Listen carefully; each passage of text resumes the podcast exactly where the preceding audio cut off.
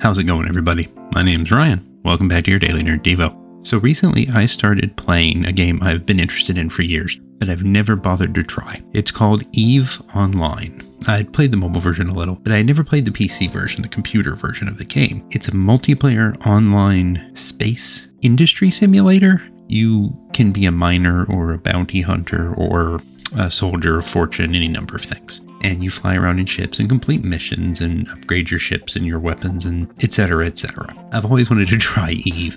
It's always this like it has this large and diehard community, but it's a very fringe game. In playing through part of what I assume is a tutorial, the game sets me up on several missions that I can't win. It is not possible. In fact, at one point, the in game character or whatever that's trying to explain this mission to me tells me I am going to fail. I'm going to lose the ship I try and complete the mission in. So they give me a different ship, not my regular ship. They give me a different ship to try the mission in. It was this fascinating thing of of trying to explain to the player that you are going to fail occasionally. You are going to lose. There are going to be consequences. So be careful what situations you end up in, or you could lose uh, all the goods you're carrying, or straight up lose your ship that you have put all this investment into. In Proverbs chapter 24, verse 16, it says, For the righteous fall seven times, they rise again, but the wicked stumble when calamity strikes. And in Philippians 3, in verse 13, it says, Brothers and sisters, I do not consider myself yet to have taken hold of it, but one thing I do, forgetting what is behind and straining toward what is ahead.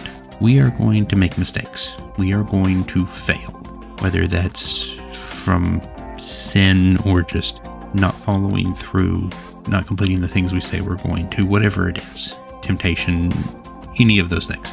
At times we are going to fail. We are imperfect. And while I am not advocating sin or that sinning is in some way a good thing so that grace may abound, uh, like it says in the New Testament, we don't do that. We don't do it on purpose. That is not the idea here. The idea is that you do have to not only accept God's grace and forgiveness, but you have to give yourself some grace. That grace isn't just to forgive you for your mistakes, it is to help you understand that you're going to make them. We strive not to. We forget what what is behind us and we move forward. But we have to learn from those moments. We have to learn the places we shouldn't go, the things we shouldn't look at, the situations we shouldn't be in that lead us down a bad path. We have to learn from our failures. We have to learn to fail to understand what changes we need to make, to give ourselves the grace to grow and to try and do better, to do things the way God wants us to, to do the things He's calling us to, because we're not always going to do them perfectly. And He knows that, and He'll forgive us, and He'll help us, and He'll see us forward. But we have to be willing to learn from those moments. That's all the time we have for today. If you want to hear more daily nerd devos every single weekday, you can subscribe to the podcast or come hang out with us on the Facebook page of the Nerd of God Squad. I'm Ryan for the Daily Nerd Devo. And until next time, remember, God made you special, and He loves you very much.